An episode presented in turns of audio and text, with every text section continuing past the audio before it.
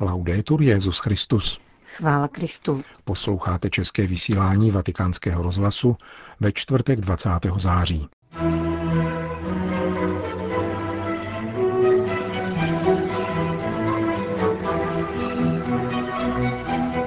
Ďábel používá pokrytce, ale s kajícím hříšníkem nic nezmůže. Kázal papež při ranímši v kapli domu svaté Marty. Petrův nástupce dnes přijal na audienci členy řeholní kongregace synů neposkvrněné Panny Marie. Cenu nadace Josefa Ratzingera Benedikta XVI. získají letos německá teoložka a italský architekt. Od mikrofonu přejí nerušený poslech Milan Glázer a Johana Bromková. Zprávy vatikánského rozhlasu. Vatikán. Ďábel používá pokrytce, ale s kajícím hříšníkem nic nezmůže. Kázal papež při raním v kapli domu svaté Marty a prosil pána Ježíše, aby svým odpuštěním opatroval církev, která je jako matka svatá, ale plná hříšníků, jako jsme my. Petrův nástupce komentoval dnešní liturgická čtení. Pasáž prvního listu Korintianům, ve které apoštol Pavel o sobě říká, že není hoden nazývat se apoštolem, neboť pronásledoval církev. A Lukášovo evangelium, popisující gesto kající hříšnice, která přišla do domu farizeje pomazat drahoceným olejem nohy Ježíšovi a pán jí odpustil hříchy. Papež mluvil o třech skupinách lidí. První skupinu tvoří Ježíš a učedníci, druhou Pavel a zmíněná žena a třetí farizeové a učitelé zákona. František nejprve poukázal na projev lásky, kterou prokázala Ježíšovi ona žena, aniž by skrývala, že je hříšnicí. Potom na Pavla, který přiznává, že učí pouze to, co sám přijal, že totiž Kristus umřel ve shodě s písmem za naše hříchy. Oba s láskou hledali Boha, vysvětloval papež, ale byla to láska jenom na půl.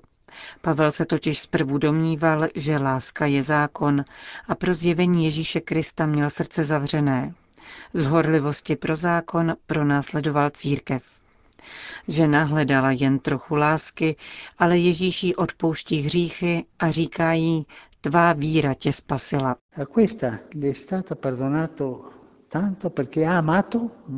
Této ženě bylo odpuštěno mnoho, protože mnoho milovala. Jak milovala? Takové ženy přece milovat neumějí, namítali v duchu farizeové. Ježíš však právě o takových řekl, že nás budou předcházet do nebeského království. To je skandální. Farizeové a tyhle ty. Ježíš vnímá i drobný skutek lásky, nepatrné gesto dobré vůle. Přijímá ho a rozvíjí. Takové je Ježíšovo milosedenství. Vždy odpouští, vždycky přijímá. Učitelé zákona, řekl dále papež, se často vyznačují jedním typickým postojem. Pohoršují se. Podívejte na ten skandál. Tak to nelze žít. Přišli jsme o hodnoty. Všichni mají dnes právo jít do kostela, i rozvedení, všichni. Kam jsme to dospěli? Je to pokrytecké pohoršení. Je to dialog mezi Ježíšovou velkou láskou, která odpouští všechno, a polovičatou láskou Pavla, té ženy, a naší láskou, která je neúplná, protože nikdo z nás není kanonizovaným svědcem. Řekněme to popravdě. Je to přetvářka. Pokrytectví spravedlivých a čistých, těch, kteří se považují za spasené pro svoje externí zásluhy. Ježíš rozpoznává, že takoví lidé jsou pěkní jenom na venek a nazývá je obílenými hroby, v nichž je skryta všelijaká nečistota a špatnost, pokračoval papež. Církev putující dějinami je pronásledována pokrytci, kteří jsou v ní i mimo ní. Ďábel nic nepořídí s hříšníky, kteří litují, protože se dívají k Bohu a říkají, pane, zřešil jsem, pomoz mi. A ďábel je bezmocný. Z pokrytci je však silný. Je silný a používá je, aby deptal a ničil lidi, společnost a církev. Pokrytectví je trumfem ďábla, protože je lhář. Ukazuje se jako mocný a krásný kníže, ale zezadu je vrahem. Kristus odpouští Pavlovi i oné ženě, třeba že jejich láska nebyla úplná. Pokrytci se však nedovedou setkat s láskou, protože mají uzavřené srdce. Končil papež František svoji ranní homílii v kapli domu svaté Marty.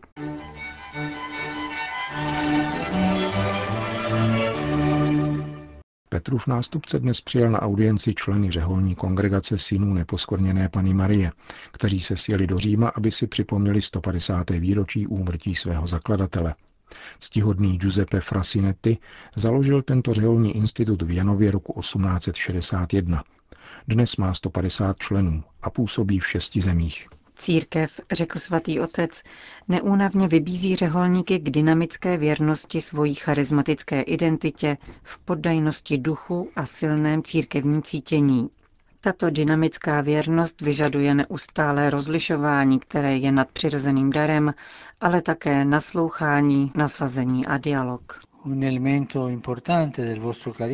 Důležitým prvkem vašeho charizmatu je oblast péče o povolání, se zvláštní pozorností k dimenzi zasvěceného života. Víme, že povolání vždycky dává Bůh, ale můžeme a máme spolupracovat na vytváření dobré půdy, v níž by se hojná sedba povolání mohla ujmout a nepřišla na zmar. Církev starostlivě pečuje o počáteční i stálou formaci povolaných, jak ke kněžskému, tak řeholnímu životu. Don Frasinetti, stejně jako jeho přítel Don Bosco, připomněl dále papež, pochopil strategický význam mladé generace, které bude věnováno říjnové zasedání biskupské synody.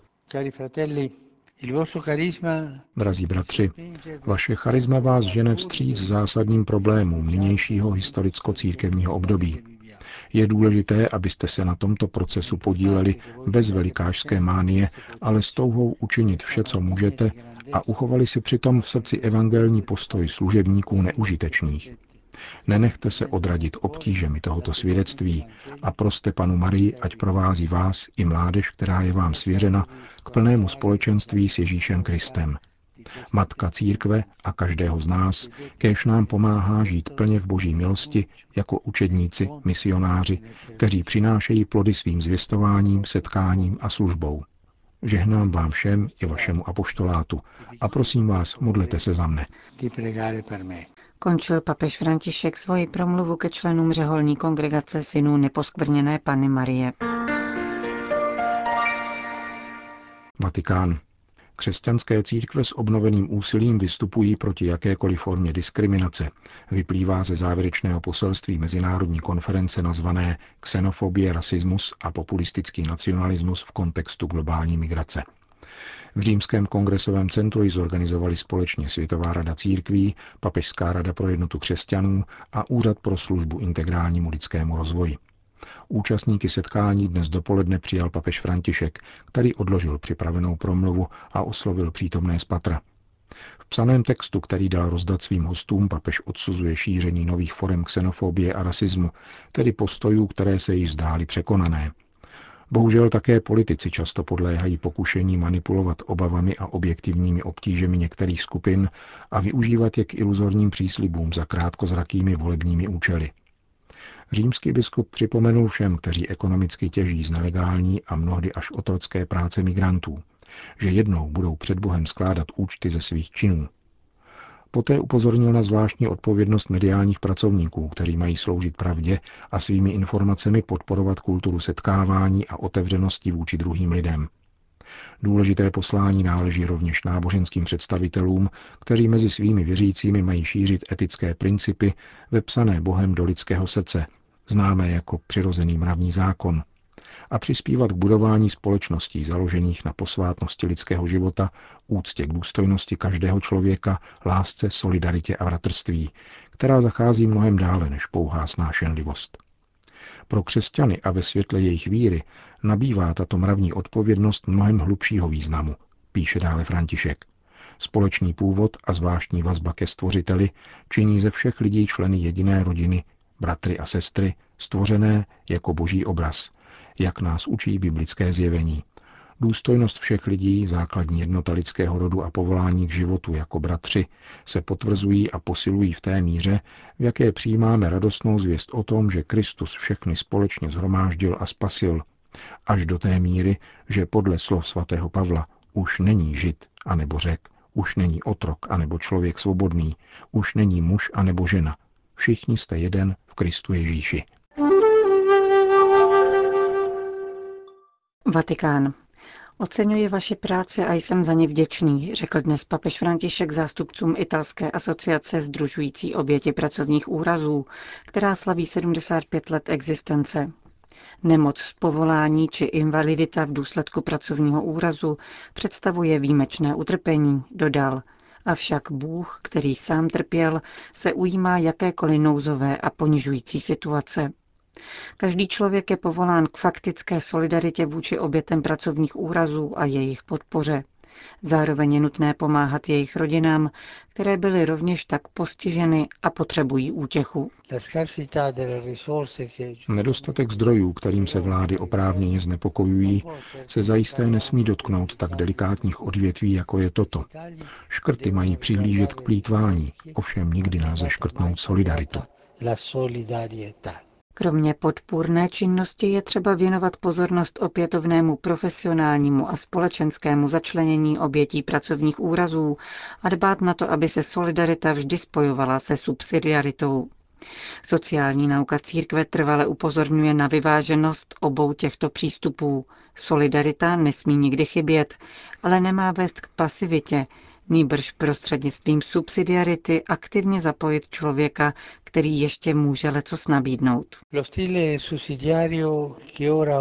Subsidiární styl tak celému občanskému společenství pomáhá, aby překonávalo klamnou a škodlivou rovnocenost práce a produktivity, která vede k tomu, že se lidé poměřují na základě vyrobených statků či zisku, čím se redukují na soukolí v systému. Znevažuje se jejich výjimečnost a osobní bohatství. V této chorobné vizi tkví zárodek využívání a zotročování člověka, který se zakořenil do utilitaristického pojetí lidské osoby. Náš svět potřebuje náraz lidskosti, abychom otevřeli oči a všimli si, že před námi nestojí zboží, níbrž člověk a bratr ve společném lidství. Pokračujte proto ve svém ušlechtilém poslání, které vzdoruje lhostejnosti a smutku a posiluje bratrství a radost řekl papež František italské asociaci obětí pracovních úrazů. Vatikán. Předseda vatikánské nadace Josefa Ratzingera Benedikta XVI. otec Federico Lombardi dnes v tiskovém středisku svatého stolce představil příští iniciativy této instituce. Vatikánská nadace vznikla před osmi lety s cílem podporovat studia a vydávání publikací o díle a myšlení Josefa Ratzingera. Její konkrétní činnost se ubírá trojím směrem. Za prvé udílí ceny za studijní a pracovní zásluhy, dále pořádá studijní setkání a konference a konečně poskytuje doktorantská stipendia. V pondělí 24. září proto vyhlásí letošní laureáty ceny nazvané Otevřená mysl, která vznikla před dvěma lety ve spolupráci se španělskou univerzitou Francisca de Vitoria – Mezinárodní porota posuzovala 170 prací z více než stovky univerzit mnoha zemí, aby mezi nimi zvolila podvojici vítězů v kategorii studentů a vyučujících. Tři vítězné práce byly napsány ve Španělsku a jedna ve Spojených státech. Do širšího povědomí však vešlo spíše jiné cenění vatikánské nadace Ratzingerova cena, přezdívaná také Nobelova cena za teologii, která se letos udílí už po osmé polovině listopadu i v rámci římského studijního sympózia už po druhé převezme žena, bavorská katolická teoložka Mariana Šloserová, kterou před třemi lety papež František povolal do Mezinárodní teologické komise.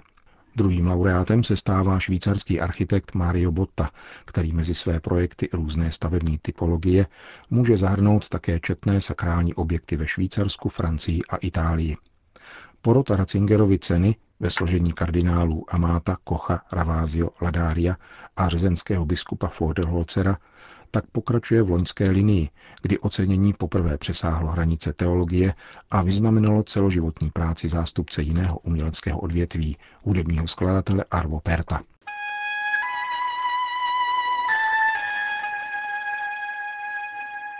Končíme české vysílání vatikánského rozhlasu. Chvála Kristu. Laudetur Jezus Christus.